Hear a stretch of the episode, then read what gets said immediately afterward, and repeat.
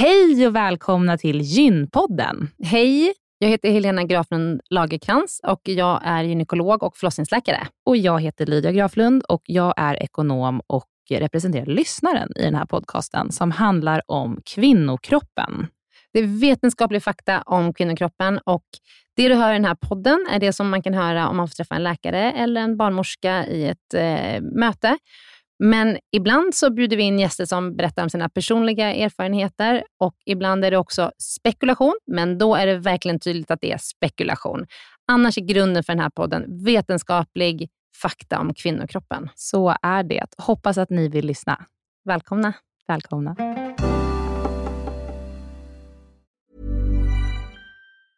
This Mother's Day, celebrate the extraordinary women in your life with a heartfelt gift from Blue Nile. Whether it's for your mom, a mother figure, or yourself as a mom, find that perfect piece to express your love and appreciation. Explore Blue Nile's exquisite pearls and mesmerizing gemstones that she's sure to love. Enjoy fast shipping options like guaranteed free shipping and returns. Make this Mother's Day unforgettable with a piece from Blue Nile. Right now, get up to 50% off at BlueNile.com. That's BlueNile.com. Den här veckans avsnitt av Gynpodden är sponsrad av Ester Care. Och Helena, det är ju det bolaget, vårdbolaget, som du och jag har varit med och startat, där vi erbjuder digitala vårdmöten med specialister inom kvinnovård. Precis. Och vi vet att det är väldigt mycket vårdpersonal som lyssnar på Gynpodden, vilket vi är jätteglada för. Och vi behöver alltid fler gynekologer till SDKR. Så därför vill vi nu göra en shout-out till alla er som lyssnar ute som vill vara med och förändra svensk kvinnovård. Vi söker specialister inom gynekologi, men också ST-läkare som har kommit en bit in i sin ST och som vill arbeta digitalt eh, med handledning på, hos oss på SDKR. Mm. Och precis som det är för våra patienter som kan söka vård hos oss, det vill säga att de kan bo vart som helst i landet eftersom vi är digitala. Om man laddar ner appen och så bokar man ett vårdmöte, så kan ju även läkaren bo vart som helst i landet eller flytta under tiden man jobbar hos oss. Det är ju väldigt, väldigt flexibelt eftersom eh, man jobbar hemifrån. Och Jag tänker att det måste ju också vara helt underbart att som läkare kunna arbeta hemifrån och planera sin egen tid några dagar i veckan. Ja, verkligen. Och samtidigt vara med och förändra kvinnovården med kollegor som är otroligt drivna och engagerade. Det är jätteroligt att jobba på SDKR. Och jag tycker att det här är en häftig grej som vi gör just nu, att vi erbjuder gyn, äh, gynvård i hela landet. Och vilka är de vanligaste patientmötena du tar, Helena? Ja, men det är ju klimakteriet, eh, PMS, eh, mensbesvär. Och det är ju såklart ärenden och eh, diagnoser som går att hantera digitalt. Men vi remitterar också vidare när det behövs mm. Eh, och tar labbprover när det behövs mm. och så vidare. Mm. Så gå in på sdcare.com, klicka på jobba hos oss i menyn för att läsa mer och skicka in en ansökan. Tack så mycket. Tack och välkomna.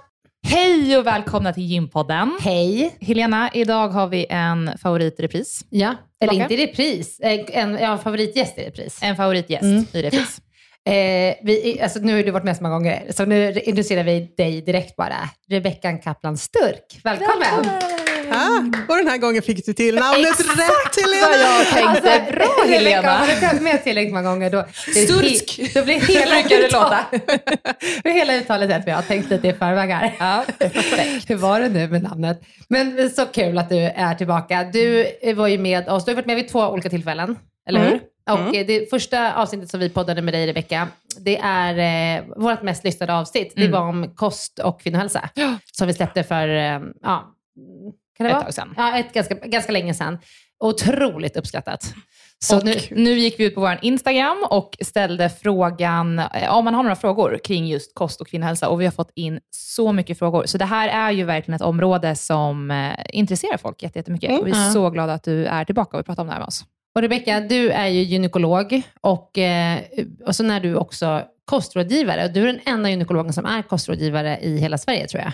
Så vitt jag känner till. Ja, så du sitter, I alla fall. besitter en unik kompetens. Och det som är härligt är att du jobbar ju också på SDK, så man kan ju få träffa dig där om man har en tur. Det är ju nästan alltid fullbokat, men om man har tur. Tisdag eftermiddagar, ja. oftast. Ja. Så, ja. Och, ja, och sen är du också redaktör och du har skrivit eh, böcker om kvinnohälsa och bland annat om eh, vulvasmärta.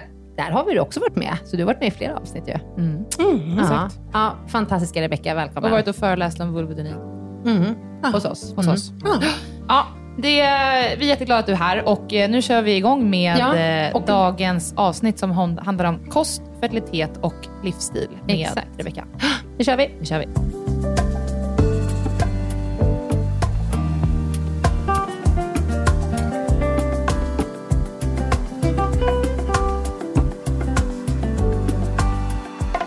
Om vi börjar bara basic, som vi ofta gör. Men hur stor inverkan har kosten på vår fertilitet?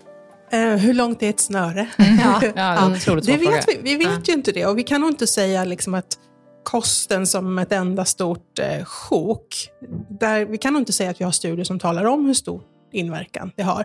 Utan det kan vara så att man har tittat på ett specifikt vitamin och visar att ja, men har man brist på det så har man 40% sämre fertilitet. så att då, vitamin för vitamin kanske man har tittat, men Vilken inte vitamin är kost. det? Undrar nog alla nu som Ja, lyssnar på det här. D-vitaminbrist till Ja, exempel. D-vitaminbrist. Det är Mm. visat att där har man en klart sämre chans till graviditet och större risk för missfall. Om man vill bli gravid så kanske börja äta D-vitamin, eller? Ja, om det hade varit så enkelt. Mm, okej. Utan det, det som är visat är att brist, det vill säga att om du har låga värden, det vi säger är under 50 eller kanske till och med under 25 i D-vitaminvärde, eh, då finns det en poäng med att äta D-vitamin för att komma upp till ett normalvärde. Men om man går runt och har en normal, alltså normalt Mm. värde på D-vitamin, Mm. så har man inget att vinna på att ta Nej. D-vitamintillskott. Jag förstår. Jag tänker bara som eh, kvinna, utan att kolla upp det, så kan det kanske inte kan det skada att äta D-vitamin. Om det är vinter till exempel, man får D-vitamin av solljus. Det är ju knappt något solljus på vintern. Är det ett råd som ges att så här, ja, men ät D-vitamin? Jag brukar säga så här, om du eh, inte är utomhus, inte ens liksom kort stund på dagen, den lilla, lilla sol vi får på vintern. Om det är så att du inte äter feta fiskar två, Mm. tre gånger i veckan. Just det, här kommer kosten in. Ja. Mm. Eller om det är så att du eh, har väldigt mörk hud eller kanske helt täckt klädsel. Mm. Någon av de grupperna, de rekommenderas Mm. D-vitamintillskott.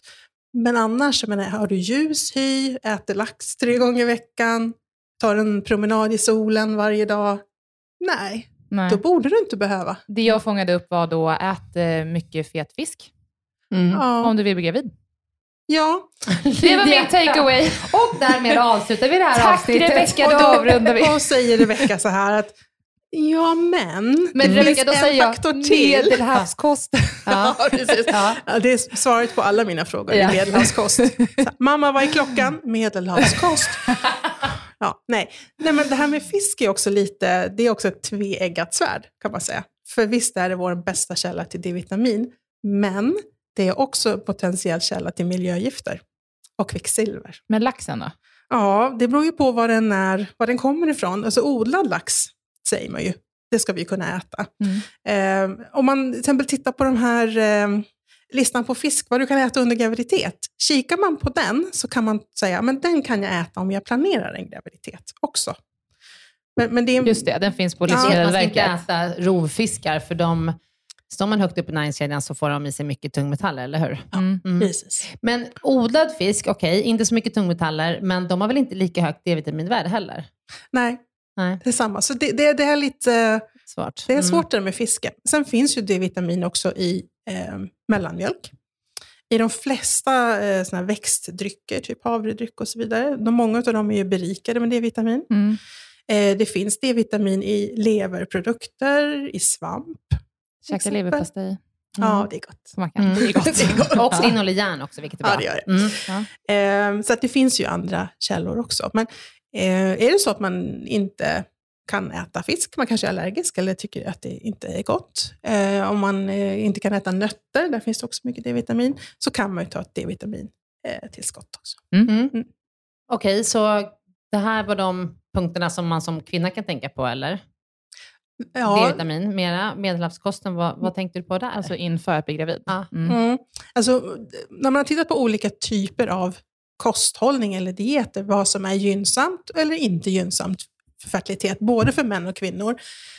Så den enda som egentligen sticker ut, som man har riktigt bra evidens för, det är medelhavsdieten. Och vad är den? Jo, det är ju att man äter mycket fisk. Man äter ganska lite rött kött. Det är mycket frukt och grönt och fullkorn. Det är mycket olivolja och nötter. Eh, så det är liksom det som är basic, Mm. grunden. Så, En, en ja. fråga som är lite out there, men har man högre fertilitetschans om man bor typ i Spanien jämfört med Norden till exempel? Nej. Eller ett medelhavsland? Nej. Nej. Nej. För då ska jag säga igen, studierna när man tittar på medelhavskosten, Mm. då har man tittat på vad händer om vi ger medelhavskost till någon som bor i ett land där man normalt sett inte äter den typen av kost. Mm. Som vi till Mm. exempel. Men den är inte gjord, studien är inte gjord så att man har tittat på spanjorers fertilitet jämfört med, eh, ja, vad ska vi hitta på? Ja. Nordamerikaner eller svenskar? Nej, Ja. men det är, inte, det är inte så den är gjord, utan det är vad händer om vi byter kosthållning. Men har man, som en sista fråga på det här ämnet, har, man tittar inte fertilitet per land, tänker jag? Det kan man ju göra. Ja. Eh, Egentligen tittar man väl då på ett ord som heter fekunditet, alltså chans att faktiskt få ett levande Ja. barn. Mm, Inte bara det att bli gravid, utan Mm. man vill ju också att graviditeten ska gå hela vägen till ett barn. Jo, sådana studier finns, men jag kan det inte Nej. utan till. Intressant eh, område som vi kanske ska prata om någon gång, hur Mm. det ser ut i, i världen och Mm. vad anledningen till det kan vara. Och hur ser det ut för män? Där är det, ju, det är samma diet där. Det är Mhm. medelhavsdieten om man liksom ska ta eh, diet eh, under ett stort paraply. Sen om, om man tittar på lite mer små detaljer så kan man säga att eh, det som kan skilja sig från mellan män och kvinnor det är att till kvinnor rekommenderar man feta mejeriprodukter och till män rekommenderar man magra mejeriprodukter ur Mhm. fertilitetssynpunkt. Så att man får ha varsin mejerihylla i, Mm. i kylskåpet om man lever man och kvinna. Mm. Vet du Tillsammans. varför? Ja, det handlar ju om eh, de, här, liksom, de typer av fetter som finns i mejerier och hur de påverkar eh, ägg och eh, alltså livmoderslemhinna och hur det påverkar spermier. Och det, är inte riktigt, det ser inte likadant ut. Okay. På ämnet så kommer jag ihåg när vi poddade förra gången, att vi pratade mycket om kaffe, för att det är ju många som undrar över det och det känns också som att det är många som uttalar sig kring det, att man ska sluta med kaffe för att det påverkar fertiliteten. Och det vi kom fram till då var ju att det påverkar inte fertiliteten, men att det kan leda, mycket kaffe kan leda till tidigt missfall Mm. eh, för kvinnan då. Eh, men jag och mina kompisar diskuterade att eh, kaffe påverkar mannens fertilitet. Det kan, alltså, kaffe kan påverka eh, spermieutvecklingen. Så Ja. Det kan påverka kvaliteten på spermierna, hur pass bra de simmar och så vidare. Och Det kan också påverka själva DNA-innehållet, DNA-strängen i spermierna och deras förmåga att faktiskt befrukta ett ägg. Så Mm. att för att bli förälder så får gärna mannen dra ner på kaffeintag. Ja. Men det är inte visat att det för kvinnan blir så större chans att bli gravid genom att ta bort kaffet Nej, förrän hon är gravid. just det. Då ska man ju dra ner Ja. på det. Det är ju intressant, för att jag tycker att många gånger när man pratar om fertilitet så handlar det just om kvinnan. Nu pratar vi om kvinnan för det här är gympodden. Men jag tycker också när man pratar med vänner att det handlar mycket om vad hon gör eh, och sådär, och vad hon äter och vad hon förbereder sig med. Men det är klart att det spelar roll för mannen också, för att sperm- Ja. spermierna ska ju funka bra också. Och då är det ju intressant att ta upp just det, att då får killarna dra ner på kaffe. Då får de anpassa sig någon gång under hela den här perioden. Jag håller med. Mm. Men eh, finns det någon sån här liksom, mått som man kan ange? För kvinnor som är gravida så säger man ju att ungefär tre standard koppar kaffe om dagen. Mm, två till Två, tre. två till ja. tre. Mm. Finns det någonting sånt för män inför graviditet? Mm, studierna är gjorda så att det, det är samma, Samma. Mm, mängd. okej. Så 2 till 300 milligram koffein. Så att vi ska inte bara tänka kaffe där, utan vi ska också tänka energidrycker, eh, läsk som innehåller Mm. koffein. Te innehåller också koffein, även om det inte är så mycket. Mm. Så egentligen ska man liksom räkna ihop hela dosen. Och sen är det en väldig skillnad om man tar sig en kopp bryggkaffe eller om man tar sig en espresso. Mm.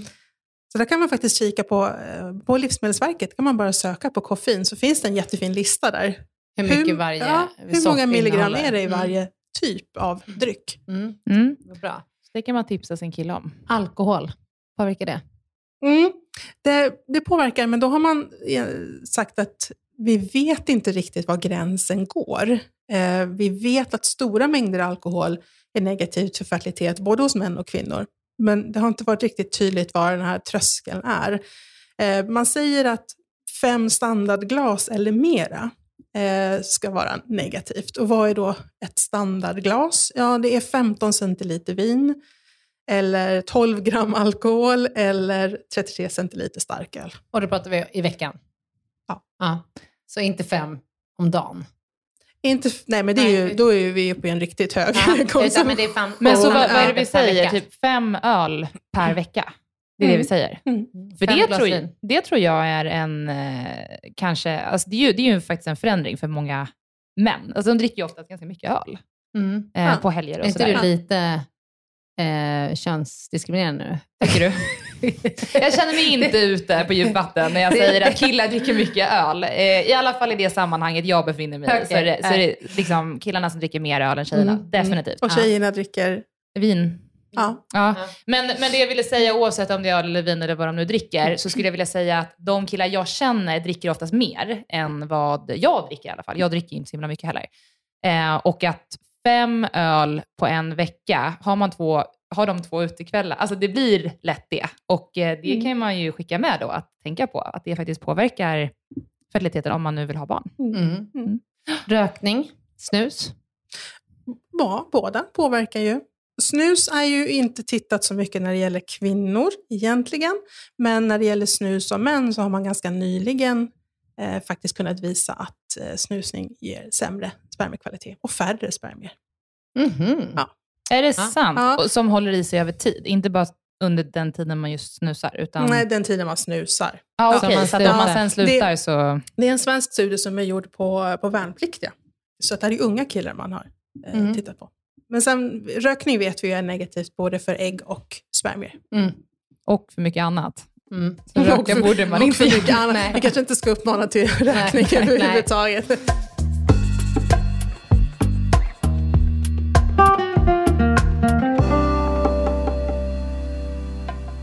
Mm. okej. Eh, väldigt konkreta, bra grejer Så här. bra. Mm. Eh, om man tittar på, det, eh, har du några mera generella så här dos and don'ts så under, eh, alltså just för att bli gravid? Eh, vad det gäller Ehm, kosten? Mm, man, man ska nog tänka sig att man ska byta ut en del av det här röda köttet, eller animalisk föda överhuvudtaget, och mer frukt och grönt. Mer protein från växtriket har visat sig vara positivt för fertiliteten, för Mhm. både män och kvinnor. Mhm. Och då är vi tillbaka i det här eviga tjatet om medelhavskosten. Mm. Ja, Mm. där ju liksom basen är vegetabilier. Mm. Hur ser livsstilsråd ut i övrigt? Om man tänker om man bortser bara från kosten. Träning, sömn. Ja, eh, om man börjar med träning så är det det här gamla klassiska lagom är bäst. Att röra sig eh, lagom eller att liksom inte vara stillasittande är ju såklart bättre än att vara stillasittande, både för män och kvinnor. Hur Eh, påverkar det fertilitet? Jag förstår ju att det påverkar välmående. Hur påverkar fertiliteten? Du menar rent fysiologiskt, Ja. mekanistiskt? Ja. Ja. Eh, lite svårt att förklara, tänker jag. Men det är ju så här, när, när vi tränar och rör oss, dels handlar det ju om eh, att det hjälper oss att hålla en normal vikt, såklart. Mm. Eh, men sen är det också så att träning påverkar ju också våra hormoner. Det sänker vårt kortisol, alltså vårt stresshormon, och det Mm. ökar istället våra välbefinnande hormon. Och det i sin tur påverkar våra könshormoner. Mm. Framförallt eh, mycket kortisol kan ju vara hämmande för både östrogen, och progesteron och testosteron. Så det är nog eh, flera mekanismer Mm. som samverkar i det där. Mm. Eh, men det här med träning, det är ju också det att eh, för mycket av någonting är ju aldrig bra. Nej. Och där har man visat att de som tränar väldigt intensivt, eller man, man satte definitionen som kardiovaskulär träning fyra timmar per vecka eller mer. Och då, och då är det liksom, ja, vad ska vi säga, löpning, eh, intensiv cykling, aerobics och så vidare. Eh, att det faktiskt var negativt för fertiliteten. För både äggkvalitet och spermiekvalitet när man tittade på IVF-par, men också det man kallar för time to pregnancy, alltså hur lång tid tar det att bli gravid från att jag börjar försöka. Det var inte positivt att träna för mycket och för intensivt. När det gäller styrketräning så är det inte studerat, men man kan ju tänka sig att det är samma där, att det är bra att göra det, men i måttliga I mängder. måttlig. Mm. Vet ni vilka idrottsmän som har eh, den sämsta spermiekvaliteten? Maratonlöpare. Nej. Cyklister? Ja, Såklart. cyklister. Ja. Sitter timme efter timme och Mm. nöter med den där stackars spermieproduktionstestikeln i kläm. I kläm, ja. Ja, nej, men det är faktiskt det är väldigt tydligt Mm. att det är så. Nu kommer Ryttare då? Ja, just det. Ryttare måste ju nästan ha samma effekt. Ja, men de sit- OS-vinnare har ju i varje ja, fall tre men jag barn. tänker så här, Ja, Peter Fredriksson. Ridsport, de sitter ju inte lika länge i sadeln Nej, de sitter ju inte åtta timmar. Nej. Liksom. Nej. Mm. Nej. Nej, sant. Och kanske skillnad på om man är hoppryttare eller dressyrryttare. Men nu är vi ute på tunn is. Tänker att det dunkar väldigt mycket. Det måste påverka. Ja, nej, men Ja, vi, okej. vi släpper den. Gå vidare. Dunkar. Jävla tajta kalsonger, men ja, ja. Har- måste vi har allt för att vara rädda om spermierna. Har manliga ryttare suspensoar? Nej. Okej, nej. Nej. Men då vi förstår du vad spårat jag menar. Ja. Okej, åter till träning. Ja, men Mm. ja, manliga cyklister har lägst fertilitet. Eh, hur sömn, har man tittat på det? Om det påverkar fertilitet? Eh, inte sömn i sig så vitt jag vet, men sömn som i liksom konceptet eh, stress och upplevd, eh, upplevd livskvalitet och depression. Så där kommer ju sömnen in också. Och där är det ju samma sak, att sover vi dåligt eller om vi stressar mycket så stiger våra kortisolnivåer och det minskar ju också eh, fertiliteten. Det svåra är där ju att veta vad som är hönan och ägget. Mm. Är jag stressad och sover dåligt för att jag inte lyckas bli gravid? Eller blir jag inte gravid för att jag är stressad och sover dåligt? Ja, Vi vet ju inte vad som... nej. Oftast vet vi inte vad som kom först. Det man kan börja med är att börja träna. Så man får ner kortisolnivån och Ja. sen ser man. Mm. Och, och där är det visat att eh, sådana träningsformer som är kända för att sänka stress, som yoga, qigong och tai chi, de har en positiv effekt på Mm. fertiliteten. Mm. För de sänker Wow. stressnivåer. Mm. Jag tycker att det är, vi pratade om det här i ett eh, poddavsnitt när vi pratade om träning just och hur viktigt det är. Men jag tycker ju att joggning är för mig så meditativt och någonting som har hjälpt mig alltid genom livet när man har varit väldigt stressad. Mm. Så det känns ju verkligen som du säger, alltså man känner igen sig väldigt mycket i det du säger, att det Mm. sänker ju Mm. faktiskt stressnivån och om stressnivån är negativ för fertiliteten så ja, det är jätteviktigt såklart att, Mm. med fysisk aktivitet då. Och då gäller det ju att hitta det som, som passar den. Och Absolut. Mm. joggning. För mig var det långdistanslöpning, jag menar vad man än trivs med. Mm. Eh, Det enda som jag nog vill skicka med det är ju att om det är så att man genomgår en IVF, om man är kvinna och genomgår en IVF, då ska man tänka sig för lite vad man väljer för typ av träning. Eh, därför att man brukar då avråda från träning som innehåller hopp och stötar. Därför att när man gör en IVF så blir det väldigt många ägg. Mm. Man stimulerar ju för att det ska bli väldigt många ägg mogna samtidigt och då blir ju också äggstocken stor. Och är det så att man håller på med en träning där man hoppar och skuttar så finns det en risk att, den faktiskt, att äggstocken snor sig runt sin egen stjälk, att man får det som kallas för torsion. Så vid IVF så är det lugn träning som gäller. Promenader och yoga. Mm. Mm. Ja. Styrketräning. Mm. Ja, Ska vi nämna folsyra eh, eh, som man ska tänka på innan man, eller när man försöker bli gravid? Mm. Varför är det viktigt? Ja, det är viktigt av flera skäl. Dels är det viktigt eh, för att minska risken för att barnet eller fostret ska få neural rörsdefekt, alltså ryggmärgsbråck. Och det är ju egentligen därför man har infört rekommendationen. Mm. Eh, men sen är det så att, att folsyratillskott, om man börjar med det tre, fyra månader innan man planerar att bli gravid, så har man också visat att det förbättrar äggkvalitet. Det, det förkortar time to pregnancy, som det heter. Eh, och många, vi har ju en rekommendation på 400 mikrogram folsyra. Det är det som ingår i de här eh, gravidvitaminerna till exempel. Eh, men det, det finns många studier där man har testat lite högre doser och i många länder så är man faktiskt på väg att höja det här till 800 mikrogram. För att man har visat att det har ännu bättre effekt när det gäller äggkvalitet eller förmåga att bli gravid. Minskad risk för missfall. Mhm. Så att vi får se. Vi, Men inte på just den här ryggmärgsbråcket? nej, Nej. där räcker det med 400 mikrogram. Okej. Men här, Mm. man har liksom i andra har tittat på sammanhang... lite flera Ja, sammanhang. Mm. precis. Så vi får Intressant. väl se om vi hamnar där också så småningom. Men vi är inte där än Nej. i våra riktlinjer. Nej. Helena, jag tycker vi dyker in på frågorna. för Ja, de är vi så har en många. massa frågor, så vi, vi gör det. För det, det är många som har ställt frågor. Det här tänkte vi skulle handla mest om fertilitet, men det är många som har ställt frågor om graviditet också. Vi kan ju, Vi kan ju vi bakar in dem lite när det... gå förbi dem. Exakt. Ja, eller, ja. Jag tar upp dem. Mm. Mm. Jag börjar. Ja. Okej. Kan livsmedelsallergier påverka fertiliteten? Det, lyft ofta, det lyfts ofta på sociala medier, men det känns tveksamt. Mm, den enda allergi eller intolerans egentligen, skulle jag vilja säga, som kan påverka fertiliteten är glutenintolerans. Om det är så att man då inte hörsammar det och äter glutenfritt. Det är den enda som egentligen är studerad tillräckligt, så det vet man, att en obehandlad glutenintolerans sänker fertiliteten hos både män och kvinnor. Sänker fertilitet eller ökar risken för missfall?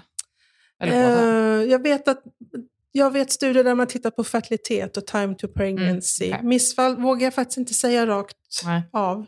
Eh, det är säkert studerat, men jag kan inte komma på någon studie. Men, men där är det väldigt viktigt att understryka att det här gäller de som är glutenintoleranta eller har celiaki. Mm. Det finns ingen och har vinst en pågående med- inflammation. Liksom. Ja, det finns ingen vinst med att den som inte är glutenintolerant ska plocka bort gluten Nej. ur kosten för, för att förbättra sin fertilitet. Det är inte visat. Jag har hört att socker ska påverka äggens kvalitet, stämmer det? Nej, inte direkt. Inte äggkvalitet direkt. Eh, men om man tänker sig en, liksom en omväg. Högt sockerintag eh, kan ju leda till en övervikt och vi vet att övervikt påverkar äggkvalitet. Eh, men, men det är inte ett direkt samband socker-ägg. Nej. Hur slash om kosten påverkar kvaliteten på bröstmjölken? Ja, det gör det ju på sätt och vis. Det är ju så att bröstmjölken är ju, det är ju barnets, i början åtminstone, den enda näring den får. Så att ska det vara tillräckligt med, med kalk och järn och B12 så spelar det ju absolut roll vad, vad mamma äter. Så att det gäller ju även där, precis som under graviditet, att äta en varierad kost. Se till att få i sig alla vitaminer och mineraler. Many of us have those stubborn pounds that seem impossible to lose, no matter how good we eat or how hard we work out. My solution is PlushCare. PlushCare is a leading telehealth provider with doctors who are there for you day and night to partner with you in your weight loss journey. They can prescribe FDA-approved weight loss medications like Wagovi and Zepbound for those who qualify. Plus, they accept most insurance plans. To get started, visit plushcare.com slash weight loss. That's plushcare.com slash weight loss. Veckans avsnitt av Gynpodden är sponsrat av mittpreventivmedel.se som är en informationssida från Bayer. Mm. Jättebra informationssida. Eh, den, den är full av information och material för att du på bästa sätt ska kunna välja vilken preventivmedelsmetod som passar dig allra, allra bäst. Och Det vi tänkte prata om idag det är att det finns något som heter samtalsguide Mm. på den här sidan. Mm. Och Det är ett formulär där man har, får en massa frågor. Till exempel så här, att komma ihåg att ta med preventivmedel dagligen är inget problem för mig, eller ibland svårt, Mm. eller inte min grej. Mm. Eller eh, om jag blev gravid nu och så vidare. Liksom. Så att man får kryssa i en massa frågor och ta ställning och fundera innan du Mm. träffar din gynekolog eller barnmorska. Så att du liksom verkligen får med alla frågor som är viktiga för dig i det där mötet. Ja. Så man kan fylla i den på den här hemsidan, så kan man skriva ut den här blanketten och ta med den. Ja. Jag skulle säga att, att det verkar som att det är framförallt fyra kategorier som Mm. är väldigt viktiga. Och sen, Mm. så, sen så spelar det ju in vad du har tagit innan och hur det har funkat för dig och, Mm. sådär, och din historik. Men det verkar ju som att det handlar mycket om hur liksom ordningsam man är, eller hur strukturerad man är, att kunna ta någonting dagligen. Mm. Eh, hur viktigt det är att man inte blir gravid. Mm. Eh, användning av hormonella preventivmedel eh, och om man vill påverka sin menstruation på något sätt. Mm. Så det verkar som att det är de fyra kategorierna som man, man bör fundera på innan Mm. man väljer ett preventivmedel. Man får bra guidning i hur man ska svara på de här, eh, med olika kategorier och olika svar. Och Sen så tar man med sig det till sitt möte med barnmorska och gynekolog och då är man väl förberedd. Mm. Och Jag lovar er att om ni gör det här innan ni går eh, till en barnmorska eller gynekolog, då kommer ni få mycket bättre hjälp. För att det här är liksom ingenting som bara finns i en, utan man måste liksom fundera lite på Ja. här, vad är viktigt för mig. Vill jag ha mens eller inte? Ja. Och så vidare. Så att, gå in på mittpreventivmedel.se och titta runt där och gör den här eh, ja, samtals, ja, samtalsguiden. samtalsguiden. Ja. Tack Bayer för att ni har utvecklat denna braiga sida om Ja. preventivmedel. Den är otroligt bra. Mm. Tack så jättemycket. Tack.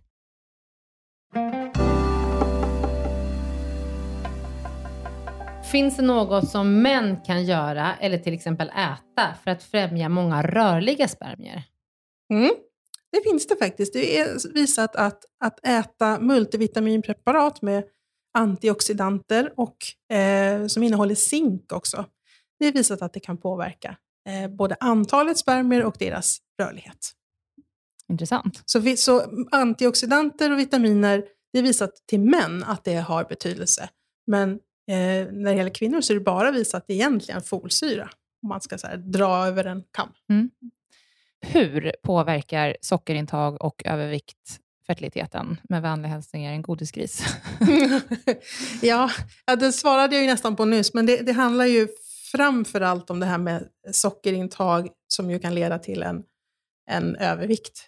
Ja, men jag, jag tror att hon undrar Ja. hur övervikt påverkar fertiliteten egentligen. Mm. Och det, där är ju massa med, eh, vad man säga, massa med funktioner som påverkas. Dels så är det ju så att om man har en ökad fettmassa så har man ju det lagrat en massa östrogen till exempel. Eh, vilket kan göra att man inte får samma, eh, liksom, samma regelbundna menscykel, inte samma fina utmognad av ägg. Det påverkar också eh, livmoderslemhinnan och dess förmåga att faktiskt låta det här ägget få fästa. Eh, sen finns det ju andra, blir vi liksom rejält överviktiga så finns det också sådana faktorer som sömnapnésyndrom till exempel. Det är ju väldigt tydligt kopplat till övervikt och graviditet och till missfall och tidig födsel. Så att det är ju eh, liksom både hormonella saker men också andra saker som vi kanske inte kan mäta. Kan dålig kost påverka fertilitet? Ja, är det Mm. korta svaret. Mm. Eh, framförallt är det visat, vi, ni har frågat mycket om socker, men jag skulle säga något som är mycket mer intressant när det gäller fertilitet, det är egentligen transfetter. Som ju finns i ja, chips och snabbmat och kakor. Det är väldigt tydligt visat att det är, eh, påverkar fertilitet, äggkvalitet, spermiekvalitet, testosteronproduktion och så vidare. Myter och råd kring kost när man är gravid? Det är ju en stor fråga, eller den är Mm. ganska bred. Ja, det finns mycket myter. Man kan säga så här, det, det finns väl fler eh, myter än vad vi tror vi kan komma på. Men eh, det allra enklaste är faktiskt att gå in och titta på Livsmedelsverket. Mm. Eh, och under deras flik gravid. Det är liksom ganska klart och tydligt och pedagogiskt. Och det finns också en bra funktion där som heter Fråga Liv. Där man kan skicka in en fråga och så får man svar av dietister som är specialinriktade just på graviditet eh, och amning. En myt som jag tycker är intressant, eller det kanske inte är en myt, utan eh, bara en outdated råd som har ändrats. Men det var att man inte, förut fick man väl inte äta sushi, va? Men att nu får man det. Mm, precis. Eh, när jag väntade mina två första barn, då Mm. fick man absolut inte äta Nej. sushi, vilket ju var det enda jag då längtade Mm. efter. Och sen barn tre som var en sladdis, Mm. så var det plötsligt okej. Eh, för, alltså förutsättningen är, är då att fisken eh, har varit frusen. Mm. Så Vilket man eh, antar när det kommer från en restaurang. Ja, men den har Sverige. nästan alltid varit frusen på sushi-restaurangerna, för det, den måste Ja. vara frusen för att man ska kunna slicea upp den på ett bra sätt. Precis, så, sånt. så Mm. ser ju liksom riktlinjerna ut överhuvudtaget för restaurangerna, att de det. ska Ja. frysa överhuvudtaget. Så. Ja. Ja. Ja, det kanske inte har med upp, att skära upp den att Jo, göra. Helena, det hade det att göra. Ja, det, jag frågade nämligen detta varje gång jag gick till en sushiställe när jag var gravid. Ja. Då, då sa de något ja, men den måste vara frusen för man kan inte skära den i så här fina bitar annars. Nej, okej. Ja, eh, vilka kosttillskott bör man satsa på om man vill bli gravid, förutom folat? Vi, har berört det lite vad Mm. gäller män och kvinnor, men Mm. är det något mer där? Eh, D-vitamin spe- i speciella fall då skulle jag säga. Mm. De som då är, som sagt inte äter fet fisk eller inte någonsin träffas av solen. Är det så att man eh, är kvinna och har väldigt rikliga menstruationer, då har man sannolikt lite dåliga järnvärden. Och dåliga järnvärden kan göra att det blir svårare att bli gravid. Plus att det blir en himla jobbig graviditet om man redan från början går in med dåliga järnvärden. Så att järntillskott... Vad sa du? Varför då? Eller varför blir det jobbigare? Man Därför att man är trött. Mm. Trött, andfådd, yr i huvudet. Eh, Man sjunker i järn när man blir gravid. Och om man går in i graviditeten med väldigt låga Mm. järnvärden så blir man ju snabbt väldigt, väldigt låga järn. Och när man har järnbrist så blir man trött. Mm. och yr. Mm. Mm. Och det är också så här att om man ska börja äta järntabletter i tidig graviditet, när nästan alla mår illa, eller åtminstone 80% av alla gravida mår illa, det är ganska jobbigt. Mm. De är inte supermumsiga och har rätt mycket biverkningar med förstoppning och så vidare. Mm. Så fyll på innan istället. Bra Ja. råd. Mm. Och f- för männen så är det ju då antioxidanter och zink som Mm. är kosttillskottet. Jag är pescetarian. Är det något jag missar att äta för att ha en bra fertilitet? Eh, egentligen inte skulle jag säga. Eh, så äter du fisk och det är feta fiskar, då får du i dig omega-3 och det finns ju B12 i fisk, eh, D-vitamin och så vidare. Mm. Eh, kan vara bra att se till att äta rätt mycket av bönor och linser för att få i sig eh, järn. Just det. kan vara det som kan vara lite knepigt med fisk. Vad är lagom för att inte det hälsosamma ska bli ohälsosamt kopplat, kopplat till fertilitet? Mm. Den är ju svår, men jag, jag, tror att jag förstår frågan. Ska man hålla på och nörda ner sig i eh, hur många mikrogram D-vitamin har jag ätit idag och så vidare? Nej, det ska man ju inte. Alltså hur tråkigt blir inte livet då? Och då kommer jag tillbaka till det här gamla tjatet igen. Alltså om man följer medelhavskosten, gör det så enkelt som möjligt. Följ den typen av kost, men då vet man att då får man i sig det man behöver. Mm. Och inte hålla på och nörda ner sig i kalorier och mikrogram och milliliter. Mm. Stämmer det att en ökning av progesteron leder till ökad ämnesomsättning, vilket leder till ökad hunger? Att det finns en koppling mellan hunger och framförallt sötsug med stigande progesteron, det vet vi ju. Mm. Eh, det märker man ju, det gäller, tänk, hjälper ju att titta på eh, hur reagerar vi de sista två veckorna av menscykeln, när progesteronet är högt. I alla fall är det då som jag helst vill käka godis, tror inte att jag är ensam.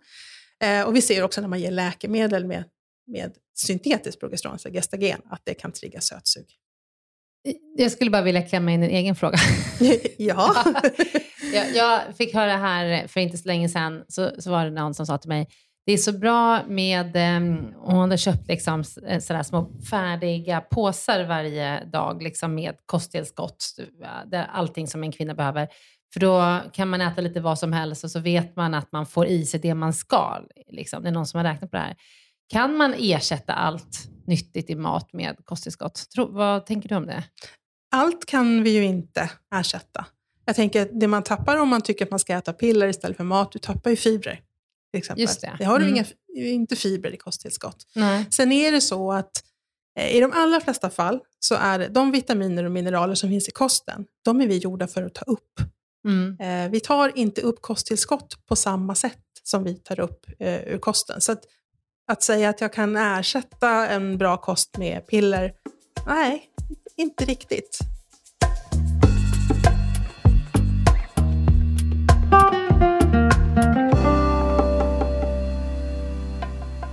Hur påverkar kemikalier i schampo och hårfärg och hudvård etc. fertiliteten? Mm. Den där har jag fått många gånger och eh, jag brukar lite elegant ducka och skicka den vidare till en hårfrisör eller någonting. Det diskuteras jättemycket, vet jag. Eh, framförallt har det diskuterats kring det här med hårfärg och fertilitet och graviditet. I Danmark så avråder man från att färga håret under graviditet eh, för att det kan påverka fostret. Vi har inga sådana riktlinjer i Sverige. Och studien i Danmark som den baseras på är ganska svag evidens ska jag säga. Men exakt, det är ju så här, det är olika ämnen i olika produkter. Eh, så jag, jag har lite svårt att svara på det. Jag brukar säga fråga din frisör, för jag tänker att de har bättre koll. Kan plast, till exempel i matlådor, eh, de, det sägs ju vara hormonstörande, kan det påverka fertiliteten nämnvärt? Sannolikt ja. Eh, det kom en jätteintressant avhandling hösten 21 från Karolinska institutet eh, där man hade tittat på eh, olika typer av plaster eller egentligen hos, hormonstörande ämnen eh, generellt då, i olika typer av plaster. Eh, och så hade man undersökt tre grupper av kvinnor. En grupp som hade fött levande barn, en grupp som hade haft missfall och en som genomgick IVF. Och då tittade man på ett stort antal av de här olika ämnena. Och då kunde man hitta spår av de här ämnena i eh, eh, follikelvätska, alltså vätskan som omsluter ägget. Man kunde hitta det i moderkakan, man kunde hitta det i fostrets tarm. Och det Små var, plastpartiklar? alltså? ja, Mm. och det visade sig att det var vanligare att pojkfoster hade sugit åt sig det här än flickfoster dessutom. Så det här påverkar oss och det påverkar nästa generation. Men kommer inte det här också från att vår mat äter plast? Alltså till exempel fisk äter ju plast i haven, har man ju sett. Och att, eh, att det kan komma från det, att det inte bara ligger i, det här kanske inte är ditt område, men att det inte bara ligger i att man, att man inte ska värma mat i en plastmatlåda i mikron. Liksom. Den här studien är ju inte gjord så att man kan identifiera exakt var den kommer ifrån, men det finns ju de som faktiskt inte äter fisk överhuvudtaget, men som ändå, man kan hitta de här ämnena. Och så det, det kommer ju från alla möjliga Mm. håll. Eh, att vi värmer plast i mikron som du sa, men också att vi slår in mat i plastfolie. Ju fetare mat som vi slår in i plastfolie, desto mer av plasten kommer maten att ta åt sig. Så det ligger nog mycket i att vi ska plastbanta. Mm. Sen att den här studien visar att man kunde hitta de här ämnena i, liksom i, i ägg och i, i foster och så vidare. Det är inte visat hur pass det påverkade fertiliteten eller hur pass det påverkade risken för missfall. Men bara det att vi för det vidare kan ju göra att man känner att man kanske vill dra åt sig öronen och plaststäda lite hemma. Mm. Liksom. Jag tänker att vi ska avsluta med en lite bredare fråga, Helena, om, eh, som, har, där vi har fått, som vi har fått in några stycken, som handlar om frågor om myter, där man tycker att man har läst väldigt mycket kostråd, eller mycket kostförbud, som kommer från alternativmedicinska konton, eh, där det nämns några stycken här. Och om man ska liksom lita på det och vad, vart det egentligen kommer ifrån. Nu har vi inte så mycket konkreta exempel. Ett konkret exempel som jag vet ofta tas upp är ju att eh, kaffe leder till infertilitet till exempel. Det är ju väldigt vanligt att det tas upp. I alla fall ett väldigt stort konto här i Sverige som tar upp det ofta. Mm. Och det vet vi ju inte stämmer, eller hur? Nej, det är inte visat att det är så. Nej. Ehm, men det, jag får ju ofta beskrivet för mig att många tycker att det är knepigt att vi i ena änden av skalan har en grupp, ofta eh, starkt eh, vägande på Instagram, som påstår att kost påverkar fertilitet eller kost påverkar kvinnohälsa på ett visst sätt och, och framlägger att det är väldigt tydligt. Och sen i andra änden av skalan så har vi eh, gynekologer eller andra läkare som är så här, nej, det finns inga evidens för kost och kvinnohälsa överhuvudtaget. Mm. Och så har vi ett litet tappert gäng i mitten som försöker säga ja, men kanske, men så. Och det som är jättesvårt när det gäller kost och fertilitet och kost och kvinnohälsa överhuvudtaget, det är ju att göra studier på kost är svårt. Det är ju inte som att jag ger er varsitt piller med läkemedel och den ena har fått läkemedel och den andra har fått placebo. Och ni vet inte vad ni har fått och jag vet inte vad jag har fått. Det är en snygg studie. Mm. Men med kost, jag kan ju inte säga, Helena, nu ska du gå hem och äta lax tre gånger i veckan. Men Lydia, du får bara äta torsk en gång i veckan. Ni kommer ju veta vad ni äter Mm. och det kommer ju också påverka utfallet. Mm. Mm. Och om jag istället säger så här, Helena, om du tänker tillbaks 12 månader i tiden, hur många gånger i veckan har du ätit valnötter? Men för det första, minns du det? Och för det andra, kommer du tala om sanningen för mig? Det beror Just ju lite- valnötter kanske inte behöver ljuga om, men chips och Ja, men glass. det är ju så. Ja. Ja, Ja. Studien är ju, på Mm. kost är ju ofta gjorda så att man ska komma ihåg vad man har gjort. Eller att man ska göra en kostdagbok. Ja. Eh, och alla som gör kostdagböcker ljuger. Det utgår vi alltid ifrån liksom, i, i studier eller när man sitter som kostrådgivare. För man skarvar lite. Jag tycker att det där räknas inte. Nej, men den där var en sån Mm. liten chokladbit. Och, Mm. Ja. Allting som man äter när man står upp räknas ju inte. Nej, precis. Eller på väg, eller man ska åka. Ah, precis, allt man äter Men så man det springer. du, Ja. det du menar är att det är svårt att genomföra vetenskapliga studier på det här och därmed Ja. komma med det som läkare och säga att det här är vetenskapligt Vi kommer belagt. aldrig kunna få så tung evidens som vi kan få när vi studerar läkemedel Mm. till exempel. Samtidigt är det ju så att man får inte, eh, bara för att det finns en studie som har visat någonting, så kan man inte säga att det är visat. Nej. För, för, om man, jag hittade en studie idag till exempel, eh, där man hade testat att ge en, eh, en grupp med personer ett visst, eh, eh ja det var munkpeppar, det kan jag ju lika gärna säga, det är liksom en sån här alternativmedicin. Eh, och så skrev man att jo, men det fungerade, för det var 48 personer och av dem så blev sju gravida inom tre månader. Och för det första, 48 personer, det är en ganska liten studie. Och att bara sju av 48 blev gravida på tre månader, det tycker inte jag är något bra resultat. Det är ju egentligen sämre än vad man skulle tänka sig om man inte åt munkpeppar. Men i mina öron så låter ju det här då som eh, till exempel då den väldigt ifrågasatta kaffen för kvinnor Mm. och att det skulle påverka fertiliteten. Att man inte kunnat visa det, det låter lite vagt då. Kan det, kan det vara så att kaffe påverkar fertiliteten, bara att man inte har kunnat genomföra en studie på det? Och, det, det kan vara så, det är Ja. mycket möjligt. Och då, då behöver man ju större studier, man behöver lite snyggare gjorda studier. Mm. Eh, man får, kanske kan tänka sig en studie när ni får dricka kaffe, men en får koffeinfritt och den andra inte. Just det. Och, och ingen vet vem. Ja, och så är det ju. Men Mm. det vi vet idag är att kaffeintag gör inte att det är svårare att bli gravid. Mm.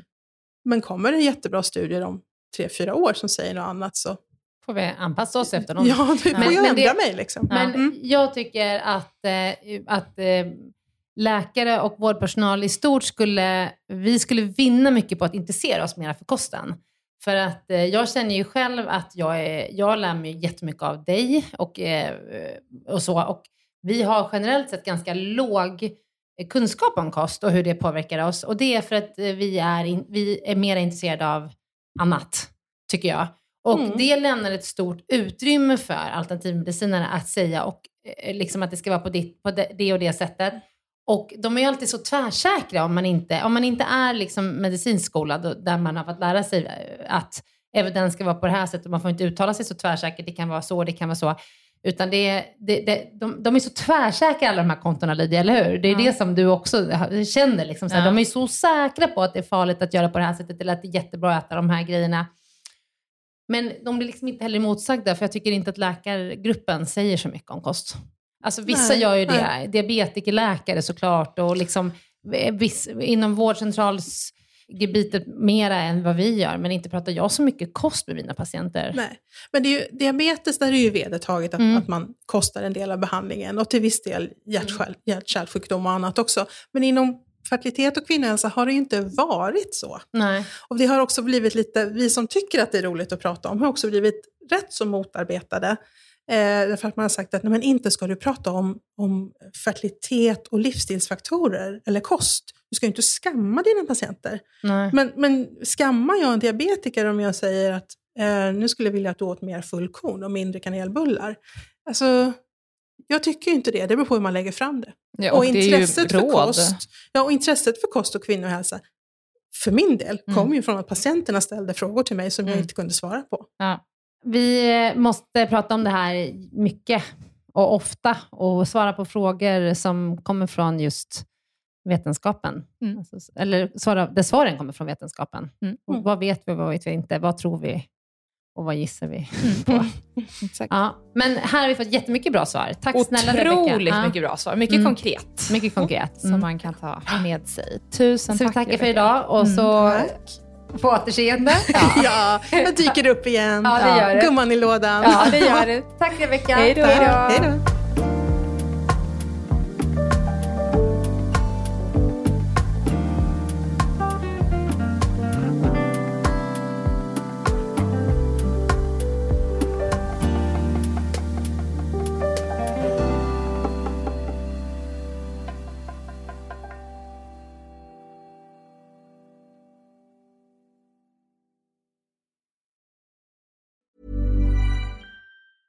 Planning for your next trip?